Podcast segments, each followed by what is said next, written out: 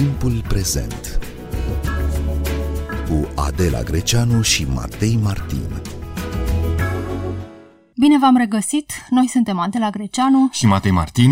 Până la finalul anului vom avea alegeri locale și alegeri parlamentare, ce presupune pregătirea secțiilor de vot în plină pandemie, ce reguli vor trebui să respecte votanții, membrii comisiilor din secții, observatorii, cum votează bolnavii cu COVID-19, ce participare la vot se estimează. Despre toate acestea vorbim astăzi. Invitatul nostru este Septimius Pârvu de la Expert Forum. Bun venit la Radio România Cultural! Bine v-am găsit! Alegerile locale au fost uh, amânate câteva luni din cauza pandemiei. În ce măsură va afecta situația în care suntem prezența la vot? Vor veni oare oamenii la urne sau le va fi teamă să nu se îmbolnăvească? Cred că în momentul în care s-au uh, amânat alegerile a fost o decizie înțeleaptă, pentru că nu știam atât de multe despre COVID, nu exista o experiență nici în jurul nostru legată de observarea alegerilor. Acum măcar am mai văzut de bine de rău și în alte țări uh, ce s-a întâmplat. Uh, a fost alegeri în Serbia, în alte țări din Balcani. Există deja un, un istoric, ca să zic așa. Pe de altă parte, cred că sunt câteva chestiuni care trebuie puse pe listă, pentru că mai avem uh, mai puțin, de fapt, de două săptămâni și încă unele din reguli nu sunt foarte clare, ceea ce ar putea afecta modul în care vor fi organizate alegerile. În primul rând, în ceea ce privește prezența, da, posibil să fie mai mică, pentru că, în primul rând, există această teamă de COVID. Există, pe de altă parte, cred că și o teamă legată de faptul că nu e foarte clar ce se va întâmpla în secțiile de votare, pentru că la momentul acesta există niște informații comunicate și de către autoritatea electorală permanentă și de către guvern, dar nu avem o imagine completă ceea ce ar putea fi un factor care să, nu știu, să afecteze o parte dintre votanți.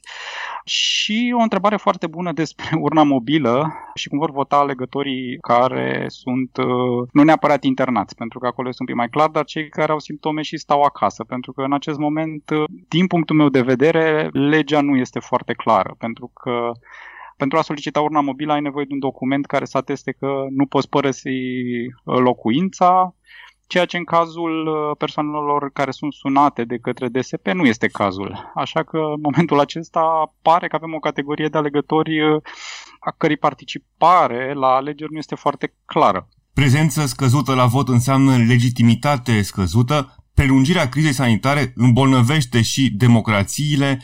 Ce autoritate mai au liderii politici dacă nu se bazează pe o largă susținere? În primul rând, ca să mă adaug totuși ceva și la, la întrebarea anterioară, cred că de mine foarte mult ce se va întâmpla și după deschiderea școlilor. Azi prima zi de școală, avem două săptămâni să vedem ce, ce se va întâmpla cu numărul de cazuri. Deci asta va fi un factor. Din păcate, oricum, alegerile locale într-un singur tur creează probleme de reprezentativitate, pentru că avem uh, candidați care au fost aleși în 2016 uh, sub 30%, cu sub 30% din voturi, ceea ce, da, pentru pentru soliditatea democrației este o problemă, practic, să ai uh, niște candidați care au fost aleși de un număr foarte mic de, de participanți la proces. S-ar putea ca această criză să se, să se adâncească la aceste alegeri dacă avem o prezență mică. Pe de altă parte, dacă ne uităm la țările din jur unde au fost alegeri, uh, lucrurile n-au stat chiar așa de prost. Uh, adică nici în Serbia, nici în Macedonia prezențele n-au fost uh, incredibil de, de joase. Bine, mai avem exemplul uh, Coreei, dar acum nu știu dacă vrem să ne uităm chiar acolo, dar acolo a fost o prezență foarte ridicată. Septimius Spârvu avem și da. exemplul Franței, unde prezența a fost foarte scăzută. Sigur, sunt exemple foarte diferite. Acum urmează să, să vedem ce se va întâmpla. Eu cred că și următoarele două săptămâni uh, sunt, uh, sunt foarte importante. Iarăși, poate deschiderea școlilor n-a fost foarte bine sincronizată cu alegerile, pentru că alegerile vor avea loc în acele școli care trebuie aranjate, trebuie dezinfectate, durează niște zile. De fapt, cred că tot procesul ar fi trebuit gândit un pic mai bine, pentru că pe locuri pare improvizat. Putem spune că și campania electorală a fost viciată de această pandemie, nu au avut loc întâlniri directe, nu au fost uh, nu, meeting-uri de susținere. Cum se pot configura opiniile electorale în aceste condiții? Recunosc că eu mă așteptam să fie chiar mai mult online această campanie. Din ce am observat noi, uh, pentru că am încercat să vedem totuși cum a afectat campania această criză, sunt foarte mulți candidați care au mers pe stradă, au mers în cartiere, prin localități uh, și au făcut și campanii offline. Pe de altă parte avem o mare problemă cu legislația electorală, pentru că dacă ne uităm la ce se întâmplă zilele acestea în jurul nostru, nici nu există o campanie practic. Toată campania s-a mutat în precampanie, iar acum a dispărut cu desăvârșire. Există niște afișe care pentru mine nu, nu reprezintă o sursă de informare reală. Cred că mulți candidați s-au mutat uh, pe Facebook, uh, nu știu, pe alte mijloace online, ceea ce creează o problemă pentru că nu toate categoriile de votanți au acces acolo și probabil uh, anumite grupuri care oricum erau excluse din procesul electoral vor fi și mai puternic excluse. Pe de altă parte, după cum am văzut și candidați care, care s-au dus pe stradă, o problemă majoră din punctul meu de vedere este faptul că regulile privind campania electorală, pentru că, da, în cazul în care nu, nu știați, avem niște reguli care au fost publicate la ora, nu știu, 12 noaptea, în condițiile în care campania începe la 12 noaptea pe 28 uh, august. Deci, practic, am publicat niște reguli de siguranță privind modul în care ar trebui să desfășoare campania electorală cu câteva minute înainte să înceapă campania electorală. Din punctul meu de vedere, nu a existat o campanie de, de informare nici pentru candidați. Am văzut, de exemplu, candidați care erau urmați de 30-40 de, de membri ai staffului în condițiile în care nu ai voie în grupuri mai mari de șase. Deci cred că și aceasta a fost una dintre probleme. Eu simt că nu există un control suficient de mare asupra regulilor impuse prin niște ordini obscure, pentru că nu, nu au fost deloc promovate dar prin mutarea campaniei uh, probabil mai mult în online, există riscul uh, ca o parte din public să nu fie informată și să nu aibă de unde să-și extragă informații despre politicieni. Pe de altă parte, recunosc că am văzut destul de puține programe de campanie, acum uitându-ne mai ales prin um, orașele mari, și pe de altă parte am observat o altă mare problemă și anume că o parte dintre candidații care sunt în funcție, de fapt, se folosesc de resursele primăriilor pentru a-și face campanie și practic să laudă din banii primăriei cu ce au făcut în ultimii ani. Ceea ce din nou poate să creeze inegalități, pentru că poate ești dintr-un partid mai mic, ești un candidat independent uh, și nu ai uh, acces la toate aceste resurse pe care unii candidați le, le folosesc, uh, nu știu, inclusiv distribuie măști sau mai știu eu ce alte produse. Am primit reclamații din toată țara. Septimius Pârvu s-a vorbit mult în contextul acestei um, epidemii de votul prin corespondență. E o soluție pentru alegerile parlamentare? Din păcate, cred că, în primul rând, apropo de locale, cred că a fost o șansă pierdută, pentru că în multe dintre țările unde s-a votat în 2020, persoanele care erau bolnave sau suspect de COVID votau uh, prin corespondență. La noi, din câte înțeleg, dacă ai febră, vei fi lăsat să votezi în secție, într-o cabină specială, nu este foarte clar în momentul ăsta. Dar este o, este o ocazie pierdută, pentru că um, cred că ar fi putut fi introdus votul prin corespondență pentru un grup restrâns de cetățeni, nu pentru toată lumea, pentru că la locale cred că este imposibil să organizezi votul prin corespondență general. La parlamentare, din păcate, avem destul de puțin înscriși până în acest moment. Nu o să avem cifre comparabile cu, cu prezidențialele și această situație este dublată și de faptul că există semnale că în multe țări nu o să se mai poată deschide secții de votare nici în ambasade sau consulate. Deci, practic, în anumite țări, românii din străinătate nu vor mai putea vota, o să fie foarte dificil dificil să voteze. Deci cred că cei care vor să voteze din străinătate ar trebui să se înscrie cât mai repede. Conform legii actuale, termenul este pe 21 septembrie, dar uh, există o propunere în Parlament care probabil va trece săptămâna aceasta de extindere cu încă 30 de zile. Deci, practic, va mai fi ceva timp de înscriere dar pare, cel puțin pentru românii din străinătate, că nu mai ei pot vota la parlamentare prin corespondență, pare singura opțiune în anul acesta, pentru că s-ar putea chiar și în țări uh, mari, unde sunt comunități mari de români, să nu se poată deschide secțiile de, de votare. Dar și aici simt nevoia să văd mai multă informare din partea autorităților către aceste comunități de români.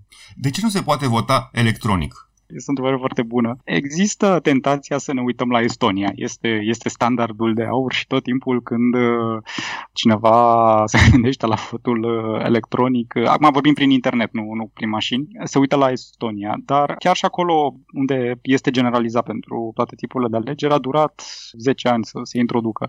Nu cred că putem veni peste noapte cu un astfel de sistem. Sunt încă foarte multe necunoscute, sunt țări care au renunțat, inclusiv Franța, la alegerile prezidențiale, Norvegia a făcut niște teste și a renunțat. Uh, deci sunt destul de multe țări care și-au dat seama că nu, nu este încă suficient de sigur. Și în plus nu cred că este recomandat sub nicio formă să introduce o astfel de reformă majoră la urma urmei în, într-un an uh, electoral și cu COVID. Și uh, introducerea unor astfel de măsuri cu siguranță ar trebui pilotată sunt niște pași pe care nu putem să-i, să-i trecem uh, pur și simplu în, uh, într-un an. Știu că sunt mulți alegători care solicită să se introducă, există și niște propuneri în Parlament de altfel, dar în momentul acesta nu mi se pare realist. Și cu siguranță nu pentru anul acesta, plus că la nivel internațional există un standard, să zicem, uh, cam orice reformă mare se testează în trei cicluri electorale, deci nu, cu siguranță nu în câteva luni. S-a discutat despre oportunitatea votului uh, electronic încă de acum patru ani, nu ne amintim de acele cozi interminabile la ambasadă unde comunitățile de români uh, se înghesuiau să voteze și nu se știa clar dacă vor ajunge sau nu să-și depună biletul de vot în uh, urnă. Se discută de multă vreme despre votul electronic. Este fiabil totuși eu personal nu sunt total împotriva, adică cred că este o cale care merită testată. Dar după cum ziceam, nu știu, poate la alegerile din 2024, când am propus să avem patru alegeri într-un an, am putea testa și am putea pilota pe anumite grupuri de, de cetățeni să vedem cum funcționează. Este necesară o anumită infrastructură și cred că cel mai important e necesar ca toate partidele să fie de acord, partidele majore mă refer, partidele parlamentare, nu știu, să există un consens uh, și uh, noi, de exemplu, am organizat o dezbatere prin uh, aprilie, dacă mi-aduc aminte, la Expert Forum cu liderii partidelor din România și a venit și această întrebare. Și sunt partide care nu sunt de acord cu introducerea votului prin, prin internet. Și e și o chestiune de încredere pentru că probabil acesta este unul dintre motivele pentru care uh, votul din Estonia funcționează bine, pentru că alegătorii, cetățenii, au încredere în partide și în autorități. Ceea ce în acest moment uh, nu știu dacă se întâmplă în România. Adică eu văd tot felul de povești cu SIMPV-ul, sistemul pe care îl folosesc uh, operatorii în secții să ne scaneze documentele. A existat o felul de mituri că fură voturi, că numără voturi cu SIMPV-ul, cu tabletele, adică condițiile în care avem discuții absurde de genul acesta, cred că mai trebuie să lucrăm un pic la încrederea în autorități. Și în contextul acesta al de dezinformării, votul uh, electronic cred că devine și un pic mai periculos. Deci sunt destul de multe chestiuni care trebuie reglate. Bun, trebuie să începem de undeva, sigur, uh, dar este un proiect de durată, pe termen lung. Mai sunt mai puțin de două săptămâni până la alegerile locale. Cum au comunicat până acum autoritățile măsurile de siguranță pe care le vor lua pentru a încuraja prezența la vot? Din punctul meu de vedere, prost. Am uh, precizat deja că nu a existat comunicare cu privire la acele reguli pentru campania electorală. Mie mi se pare că în momentul acesta avem tot felul de mm, piese, ca un puzzle, așa, numai că unele piese s-au pierdut și trebuie să le punem noi cap la cap, în sensul în care avem niște prevederi într-o lege, alte prevederi într-o hotărâre de guvern, dar acum să fim serioși, alegătorul, nu știu, care nu stă neapărat să citească o lege electorală, știe care sunt aceste prevederi. Deci eu cred că trebuia o campanie mult mai susținută în acest sens pentru că riscul este destul de mare dacă nu se respectă aceste, aceste reguli și cele puține care sunt. În primul rând, eu cred că este foarte important ca în săptămâna aceasta probabil să avem niște reguli foarte clare legate de ziua alegerilor. Nu le avem în momentul acesta. Da, avem un plan publicat de guvern, dar nu are rol de act normativ, adică nu e o reglementare în sine.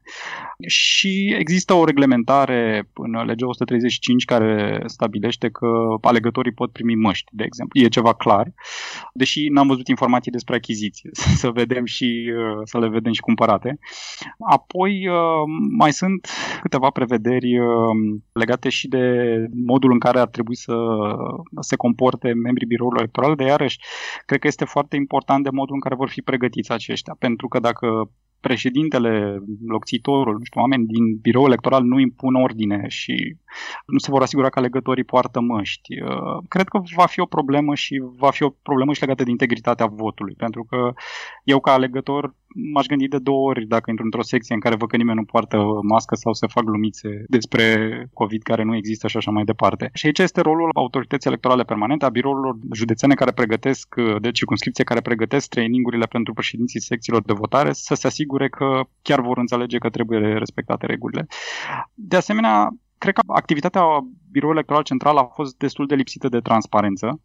Noi am, am cerut uh, inclusiv să fie ședințele publice, pentru că am vrut să vedem ce se dezbate acolo și ni s-a spus că nu, nu se poate să fie publice. Au fost emise și niște hotărâri mai ciudățele, probabil ați văzut, legate de viza de flotant. Uh, a fost creată o întreagă încurcătură care, până la urmă, a fost rezolvată prin trei hotărâri care sunt inutile, dacă tragem linie. Cred că, trăgând o linie și uitându-ne la cum s-a comunicat, uh, aș zice că nu există o strategie integrată dată între instituțiile care organizează alegerile și cred că dacă săptămâna aceasta nu avem niște decizii foarte clare, uh, inclusiv de ce povesteam mai devreme cu persoanele care sunt bolnave de COVID, uh, care sunt sunate de DSP, n-au un document, n-au voie să părăsească locuința, cum vor vota? Este o întrebare foarte bună la care noi n-am primit un răspuns și poate nu e prea târziu să facem o campanie de informare. Cred că această campanie e chiar mai importantă decât în alți ani, având în vedere contextul acesta și cred că și numărul relativ semnificativ de, de persoane care ar putea contesta unele dintre aceste măsuri. Deci cred că trebuie ca alegătorii să înțeleagă și să se impună foarte bine regulile în secțiile de votare.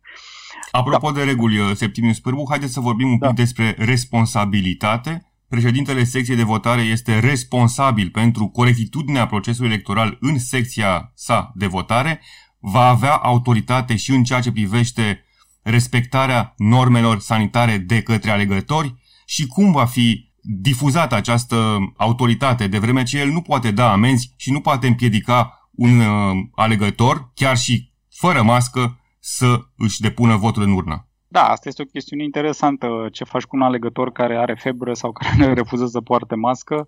Președintele biroului electoral poate solicita sprijinul poliției, pentru că fiecare secție de votare are și un reprezentant al uh, poliției, jandarmeriei. Există o persoană care păzește secția. Deci, uh, chiar dacă președintele, sigur, nu poate da amenzi pentru, pentru așa ceva, dar poate solicita polițistului să, nu știu, să ceară persoanei respective să, să respecte legea.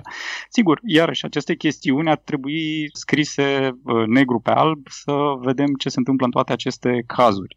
Iarăși, nu poți să interzici cuiva să voteze pentru că are, nu știu, 37,4, poate are febră după standardele medicale. Știm că peste 37,3 uh, teoretic accesul poate fi interzis conform reglementărilor uh, generale, nu cele legate de alegeri, dar toate aceste lucruri ar trebui clarificate, ar trebui puse în manualul președintelui pentru a nu crea abuzuri.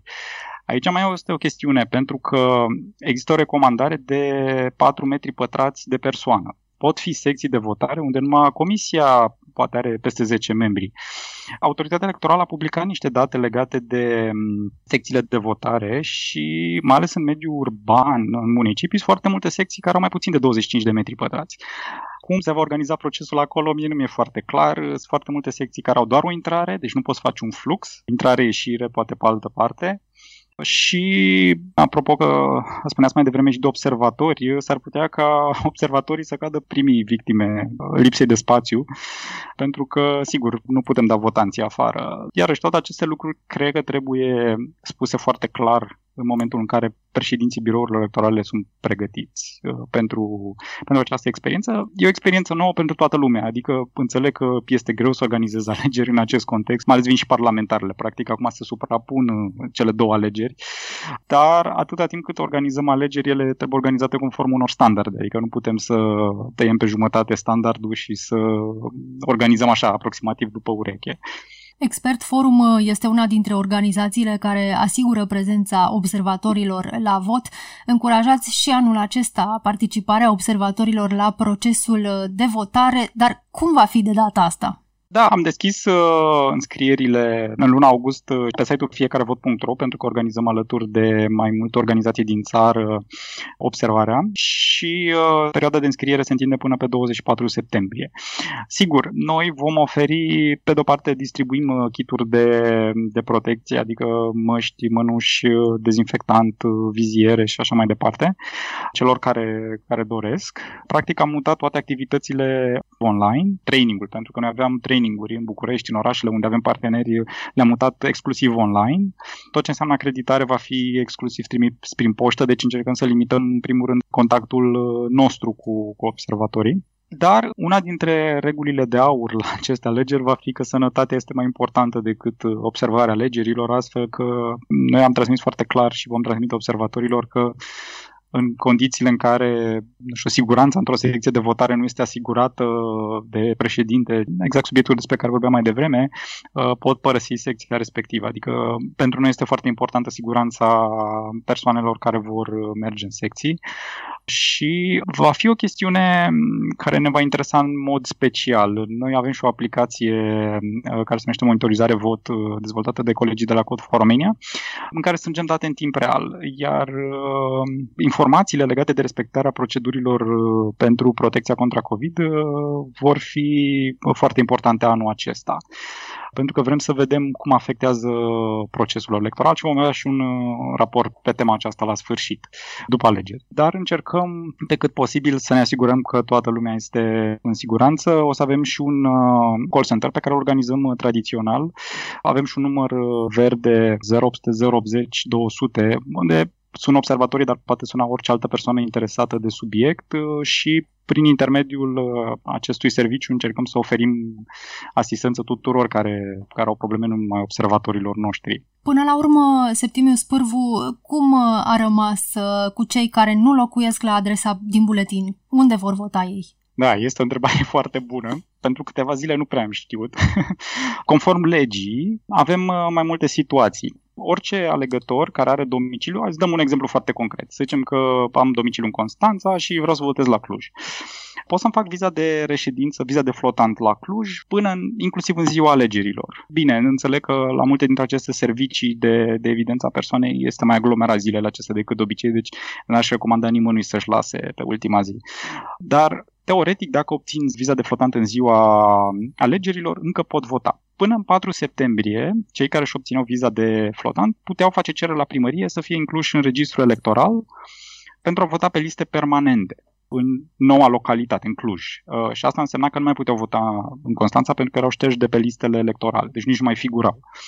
În condițiile în care a trecut deja data de 4 septembrie, persoanele care își fac viză de flotant pot vota la reședință pe liste suplimentare.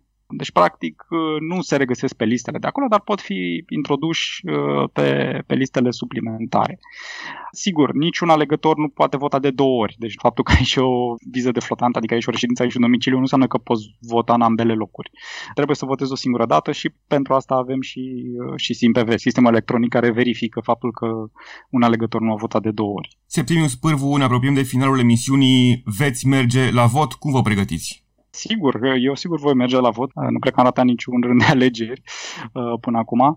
Păi, uh, în primul rând o să-mi iau uh, măsurile minimale de, de siguranță, sigur, mască, poate mănuși, poate chiar un pix de acasă, pentru că va trebui să semnez pe listele, pe listele electorale și atunci poate ar fi bine să venim cu pixul de acasă. Cu ștampila nu putem veni de acasă, trebuie să o luăm din secție. Și uh, cred că pentru toți cei care merg la vot este foarte important să asigure că nu, nu stau la cozi unde nu există distanțare, că nu stau în spații unde simt că poate nu sunt în siguranță. Cred că că ține cumva și de fiecare dintre noi să ne asigurăm că ne plasăm într-un spațiu unde se asigură distanța și poate să solicităm celor care au dreptul de a, de a lua măsuri, președintelui birou electoral, polițistului din uh, secție, să, să impună aceste reguli dacă ele nu sunt uh, respectate de ceilalți din jur. Dar cred că dacă respectăm recomandările pe care le tot auzim din luna martie, în principiu e, e un set minim de, de siguranță care ar trebui să ne ajute în uh, ziua alegerilor.